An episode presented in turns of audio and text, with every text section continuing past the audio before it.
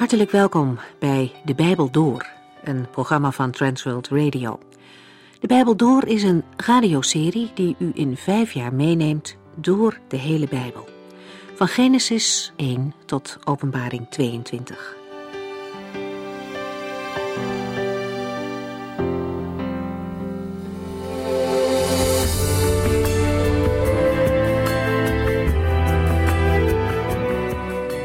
Vandaag lezen we verder in het Bijbelboek Openbaring over alles wat in de laatste dagen zal gaan gebeuren. We zijn inmiddels gevorderd tot hoofdstuk achttien. Het wordt wel duidelijk dat de mensen die zich hoogmoedig verzetten tegen de Heere God verkeerd uitkomen. Mensen kunnen een tijd lang denken dat ze zelf kunnen bepalen hoe ze leven en wie God is, maar ze zullen uiteindelijk te maken krijgen met de levende God. Een heilige God die is zoals Hij in zijn woord beschrijft. Wie ongelovig spot met de Heere en hem ongehoorzaam is, zal daarvan ook de vruchten plukken. Het doet denken aan wat Asaf in Psalm drieënzeventig zegt als hij moeite heeft met de voorspoed van de goddelozen. Hij beschrijft mensen die een grote mond opzetten tegen de hemel, die spot drijven met God en denken dat ze geen rekening hoeven te houden met God. Ten koste van anderen vermeerderen zij hun rijkdom. En dan zegt Asaf dat hij erover tobde om het te begrijpen, totdat hij in Gods heiligdommen inging en het einde van deze mensen zag. Zoveel jaren later herkennen we de worsteling van Asaf. We zien hoe de goddeloze mensen spotten met alles wat heilig is en geen rekening willen houden met God. De geboden van God zijn niet de norm en wie zich daar wel aan wil houden kan te maken krijgen met onbegrip, met spot en vervolging vanuit de wereld. Openbaring is dan bij uitstek het boek dat ons laat zien waar alles op uitloopt.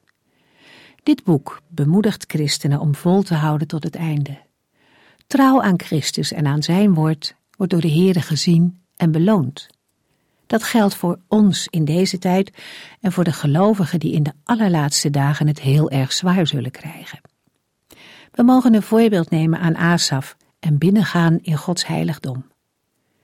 In de Hebreeënbrief staat tot twee keer dat we met vrijmoedigheid mogen komen. Bij de troon van genade, waar de Heer Jezus zelf is, daar zullen we barmhartigheid en hulp krijgen. Hebreeën tien moedigt ons vervolgens aan met de woorden: laten we de belijdenis van de hoop onwankelbaar vasthouden, want Hij die beloofd heeft, is getrouw. En laten we op elkaar letten. En dan is het nu tijd om verder te lezen uit hoofdstuk achttien.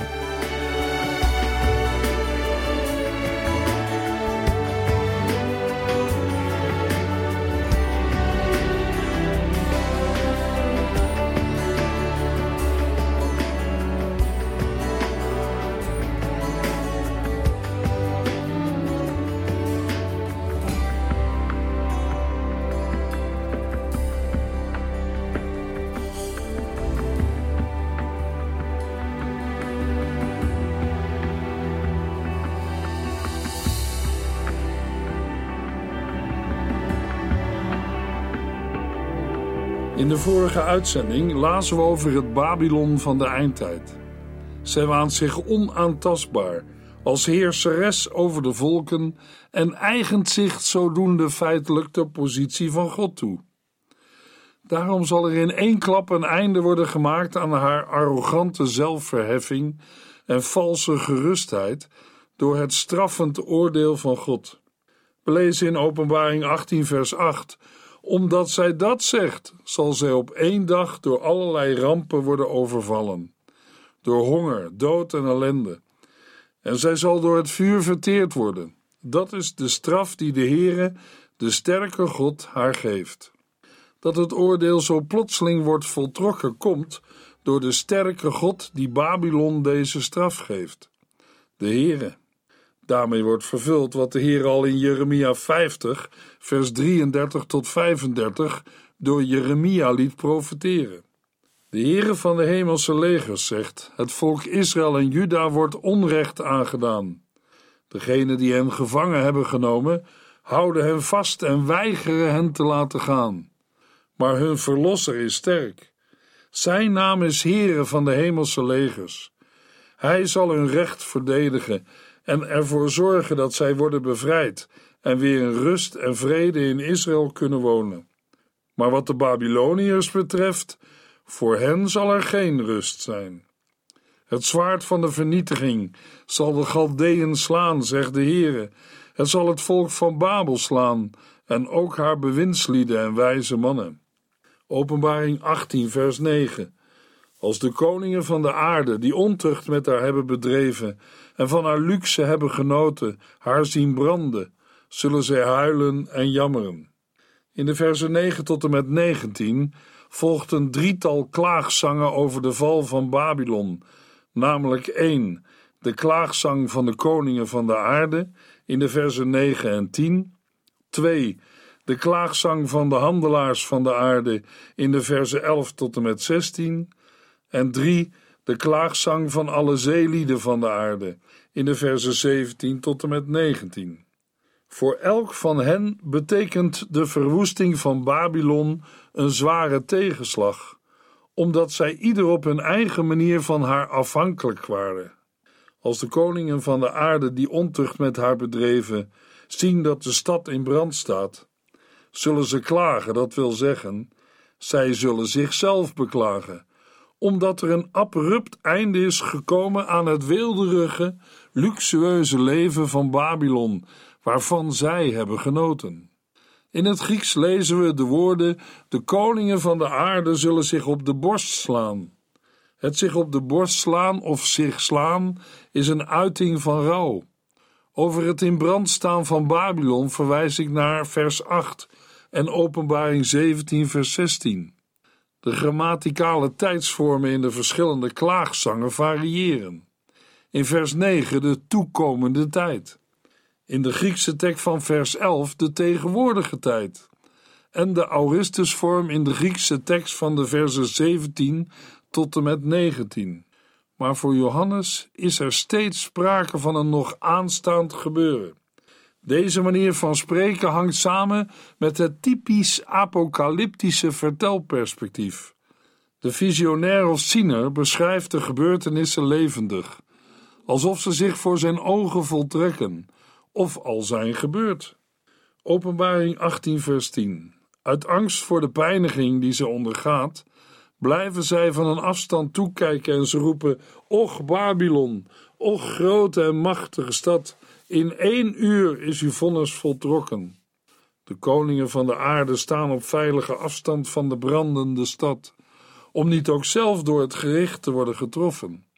Ze zien met leedwezen hoe de stad te gronden gaat, maar steken geen hand uit om te redden wat er nog te redden valt. Hun eigen veiligheid gaat voor. Dat nu gezegd wordt dat het vonnis over de stad zich in één uur voltrekt, is een variatie op in één dag uit vers acht, waardoor het dramatische effect van wat er wordt gezegd nog wordt versterkt. Openbaring achttien vers elf. Over de hele wereld zullen handelaars huilen en jammeren, omdat er niemand meer over is om hun handelswaar te kopen. Bij het geweeklaag van de koningen van de aarde voegt zich het zelfbeklag van de handelaars van de aarde, die met leedwezen constateren dat hun voormalige afzetmarkt in rook is opgegaan. Niemand is er meer die hun handelswaar afneemt. Voor het woord handelswaar staat er in het Grieks een woord dat vracht of scheepslading betekent. Het gaat dan ook om het verlies van een flinke afzetmarkt. Openbaring achttien vers twaalf en dertien. Er is geen handel meer in goud en zilver, edelstenen en parels, fijn linnen, purper, zijde en scharlaken, geurig hout, ivoren en dure houten voorwerpen, brons, ijzer en marmer, kaneel en andere specerijen, parfums, salve en wierook, wijn en olie, fijn meel en graan, lastdieren en schapen, paarden en wagens, en zelfs niet in slaven, levende mensen. Er volgt nu een lange opsomming van de rijkdommen die in Babylon werden geïmporteerd en op de markten van Babylon aan de man werden gebracht. Het lijkt wel alsof de handelaars nog niet inzien dat het einde nu is gekomen en alweer op zoek zijn naar een nieuw afzetgebied. Zo prijzen ze hun waren aan. We krijgen daardoor in elk geval een indruk van de buitengewone pracht en praal die Rome, hier aangeduid als Babylon, kenmerkte. De lijst herinnert aan Ezechiël zevenentwintig, waar de rijkdommen van de havenstad Tyrus uitvoerig worden beschreven. De lijst opent met een opsomming van kostbare sieraden: goud, zilver, edelstenen en parels. Dan volgt kleding, fijn linnen, purper, zijde, scharlaken. In het oude Rome werd linnen, weefsel, vanuit India en zijde vanuit Zuid-China aangevoerd. De lijst wordt voortgezet met allerlei dure decoraties. Geurig hout, ivoren en dure houten voorwerpen, brons, ijzer en marmer. Geurig hout is afkomstig van citroen- of thuja-bomen en werd vanuit Noord-Afrika geïmporteerd en onder meer gebruikt voor het maken van meubels. De lijst gaat verder met specerijen, kaneel en andere specerijen, parfum, salve en wierook en voedsel, wijn, olie, fijn meel en graan. Specerijen werden uit Arabië geïmporteerd, olie en wijn uit Spanje, Griekenland en Noord-Afrika, fijn bloem en graan uit Egypte, de graanschuur van het Midden-Oosten. Ten slotte worden in vers dertien genoemd lastdieren, schapen, paarden, wagens en slaven. Voor de woorden slaven en levende mensen lezen we in de Griekse tekst van lichamen en zielen van mensen. Het woordje en moeten we verklarend opvatten en vertalen met lichamen, namelijk zielen van mensen. Het woord lichaam was in de oudheid een gebruikelijke aanduiding voor slaven en lijfeigenen. Het feit dat deze mensen in één adem worden genoemd met lastdieren, schapen, paarden en wagens, en dan ook nog eens helemaal achteraan in de lijst, is tekenend voor de minderwaardige en mensonterende positie van slaven en lijfeigenen in de oudheid. Ze werden gezien als een deel van de inboedel. Er klinkt dan ook heel duidelijk verontwaardiging door in de laatste woorden van vers dertien. Het zijn niet alleen lichamen, slaven, maar vooral levende mensen. Openbaring achttien vers veertien. Al die lekkere en mooie dingen waar u zo naar verlangde, krijgt u niet. Al uw pracht en praal is u voorgoed afgenomen. In een andere Bijbelvertaling lezen we in vers veertien: en het ooft waarnaar uw ziel begeerig was, is van u weggegaan, en al wat kostelijk en schitterend was, is voor u verloren, en het zal nooit meer gevonden worden. In vers veertien wordt Babylon nu toegesproken in de tweede persoon. Babylon was uit op het samenbrengen van allerlei rijkdommen, maar door haar val is al haar weelde en rijkdom voorgoed verdwenen. Het Griekse woord voor ooft betekent eigenlijk de tijd waarin de oogst rijpt en dan ook de opbrengst van de oogst, namelijk de rijpe vrucht. De uitdrukking het ooft waarnaar uw ziel begeerig was, betekent de oogst waarnaar u verlangt. Bij de woorden al wat kostelijk en schitterend is, kunnen we onder meer denken aan eerste klas voedsel en schitterende kleding, zaken die onder de rijken van Rome bijzonder in trek waren. Openbaring achttien vers vijftien. De handelaars die haar deze dingen verkochten en er rijk van werden, zullen huilen en jammeren. Ze zullen op een afstand blijven staan, vol afschuw over de pijniging die ze ondergaat. Net als de koningen van de aarde, zullen ook de handelaars of kooplieden die met Babylon handel dreven, op een veilige afstand staan toekijken hoe hun afzetgebied en bron van inkomsten in vlammen opgaat. De woorden deze dingen hebben betrekking op de in de verzen twaalf tot en met veertien opgesomde koopwaren. Openbaring achttien vers zestien. Och, grote stad, zullen zij zeggen. Eerst was u gekleed in fijn linnen, purper en scharlaken, en droeg u gouden sieraden, edelstenen en parels. En één uur later was u al die schitterende rijkdom kwijt. De beschrijving van de voorbije pracht en praal van Babylon komt overeen met de beschrijving van de hoer in Openbaring zeventien vers vier. In Openbaring zeventien vers vier tot en met zeven wordt een uitvoerige beschrijving gegeven van de vrouw die op het beest zit. Ze is uitgedost in weelderige kleding en versierd met kostbare sieraden. De kleur van haar kleding komt overeen met die van het beest en verraadt hun verwantschap. De gouden beker die ze in haar hand heeft, is vol met gruwelijke en onreine dingen van haar ontucht. Openbaring achttien vers zeventien. Ook alle kapiteins, stuurlui en matrozen, alle die op zee de kost verdienen, stonden vanuit de verte te kijken naar de rook die uit de brandende stad opsteeg. De woorden aan het slot van vers zestien: en in één uur was u al die schitterende rijkdom kwijt, sluiten in elk geval de weeklacht van de kooplieden af. In de meeste Griekse tekstedities staan deze woorden aan het begin van vers zeventien, maar de meeste moderne Bijbelvertalingen plaatsen ze aan het eind van vers zestien. Bij het huilen en jammeren van de koningen van de aarde en de handelaars van de aarde voegt zich het geklaag van hen die de zeeën bevaren of de kost verdienen met wat de zee oplevert. Bij dit laatste valt te denken aan allen die op een of andere manier voor hun inkomen zijn aangewezen op de zee, dus ook op de wal of, in meer letterlijke zin, aan de vissers of parelduikers. De verbinding met de zeevaart past goed bij Rome, dat via het havenstadje Ostia met de Middellandse Zee is verbonden. Verder doet de beschrijving vooral denken aan die van de havenstad Tyrus, die in het Oude Testament, net als Babylon, staat voor een antigoddelijke macht. Openbaring achttien vers achttien. Zo'n grote en machtige stad vind je nergens meer, riepen ze. Bij de aanblik van het brandende Babylon slaken ook de zeelieden een kreet van ontzetting. Ze roepen: zo'n grote en machtige stad vind je nergens meer. De uitroep van de zeelieden zal, net als in Ezechiël zevenentwintig, in negatieve zin zijn bedoeld, om uit te drukken hoe miserabel de stad eraan toe is.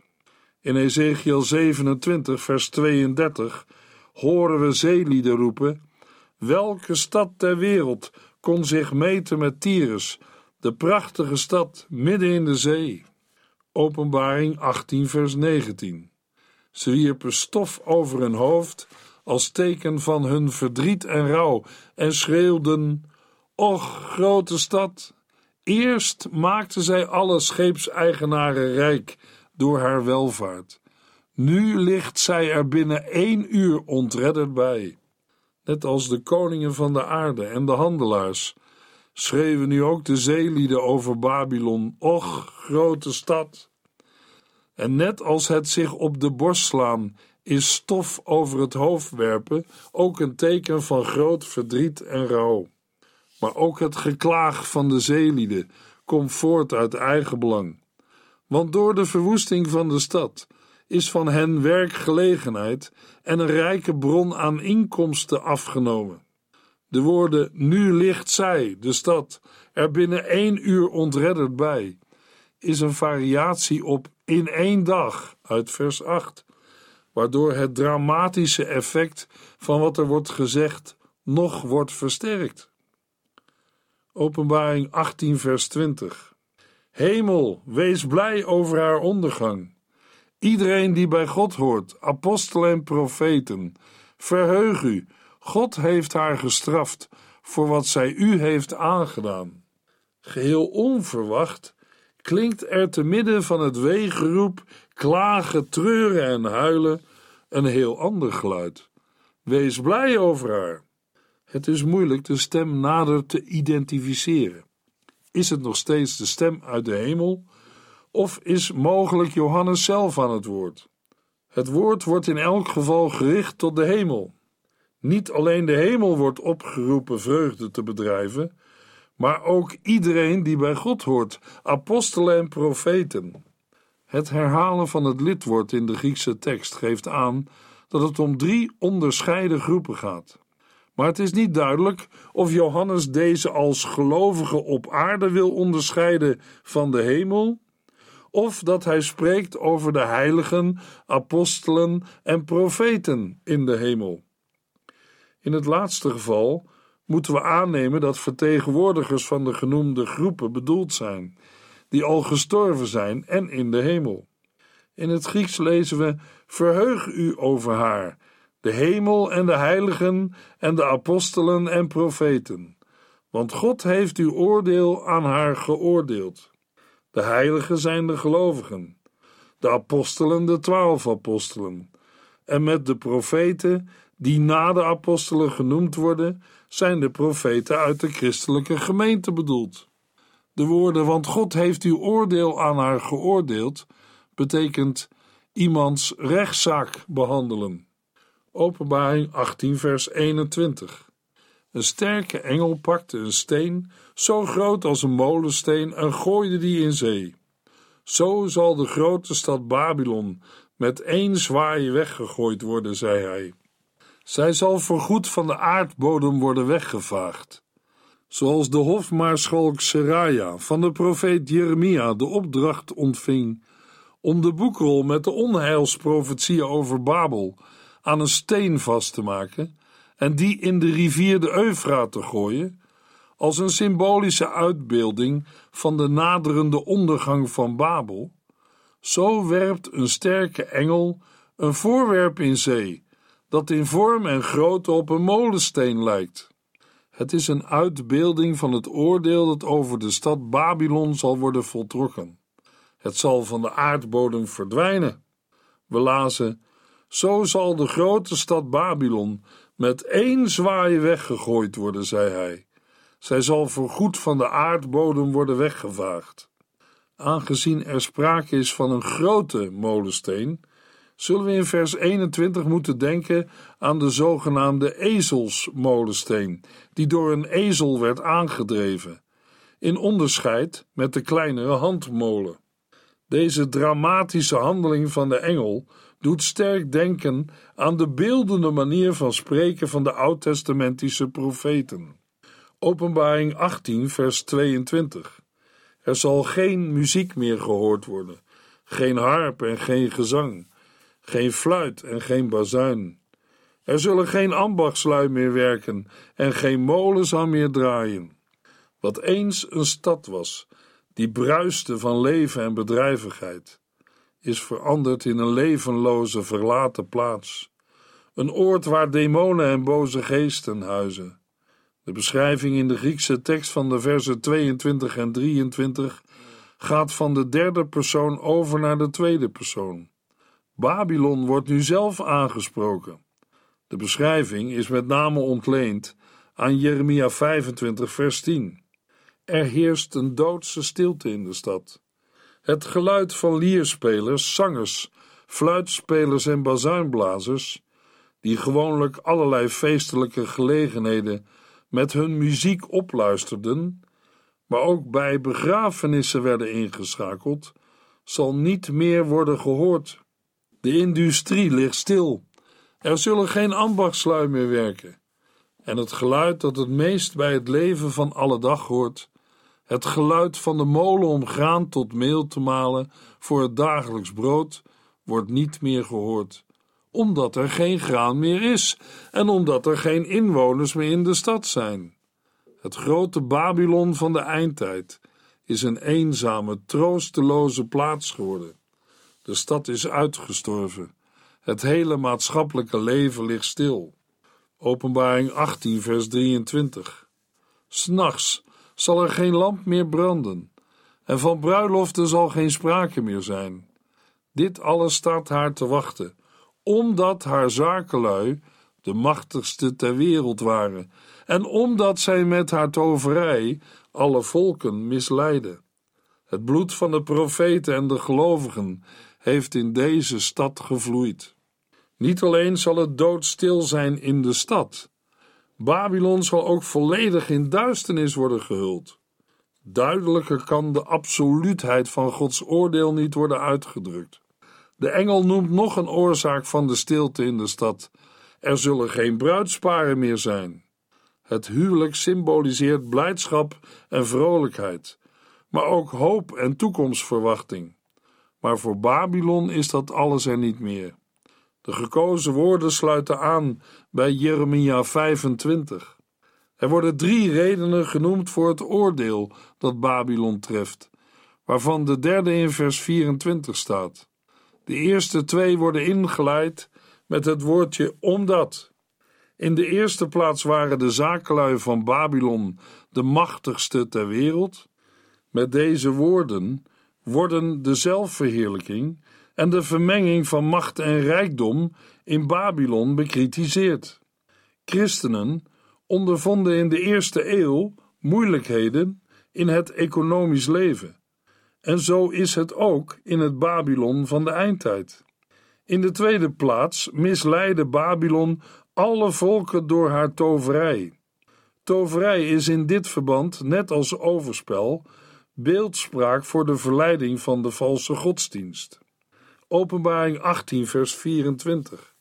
Zij is schuldig aan het bloed van alle mensen die op aarde zijn vermoord. Terwijl in de vorige verse de sterke engel tot Babylon sprak, wordt er in vers vierentwintig over de gevallen stad gesproken. Johannes noemt een derde reden voor het zware oordeel over de stad, namelijk: zij is schuldig aan het bloed van alle mensen die op aarde zijn vermoord. Het betekent dat de inwoners van de stad onschuldig bloed hebben vergoten. In de Griekse tekst worden drie groepen mensen als slachtoffers genoemd. En in haar werd gevonden het bloed van profeten en heiligen en van allen die geslacht zijn op aarde. Al eerder is aangegeven dat de antichristelijke macht van de eindtijd de gelovigen vervolgt en doodt. Met degenen die geslacht zijn op de aarde kunnen alle overige slachtoffers van het geweld van Babylon bedoeld zijn.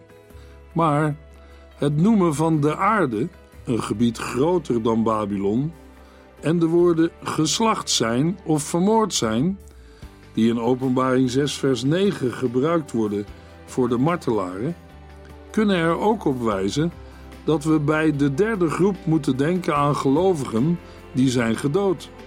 In de volgende uitzending lezen we verder in Openbaring negentien.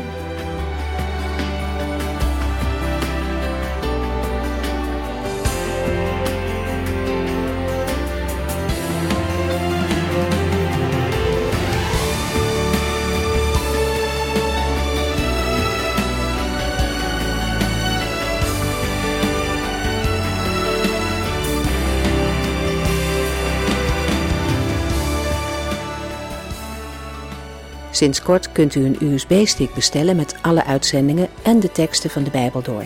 Ons adres volgt in de afkondiging. U heeft geluisterd naar De Bijbel Door. In het Nederlands vertaald en bewerkt door Transworld Radio. Een programma waarin we in vijf jaar tijd de hele Bijbel doorgaan. Als u wilt reageren op deze uitzending of u heeft vragen, dan kunt u contact met ons opnemen. Tijdens kantooruren kunt u bellen op nul drie vier twee vier zeven acht vier drie twee. nul drie vier twee vier zeven acht vier drie twee. Ook kunt u een e-mail sturen naar de bijbel door apenstaartje transworldradio punt n l. En natuurlijk kunt u ook via de post ons bereiken. T W R, postbus driehonderdeenenzeventig, postcode drieduizend zevenhonderdzeventig, A J in Barneveld. Dit programma werd gepresenteerd door Corveda en Ike André. Techniek was in handen van Odin van Woerdekom. En namens ons allemaal bedanken we u van harte voor het luisteren.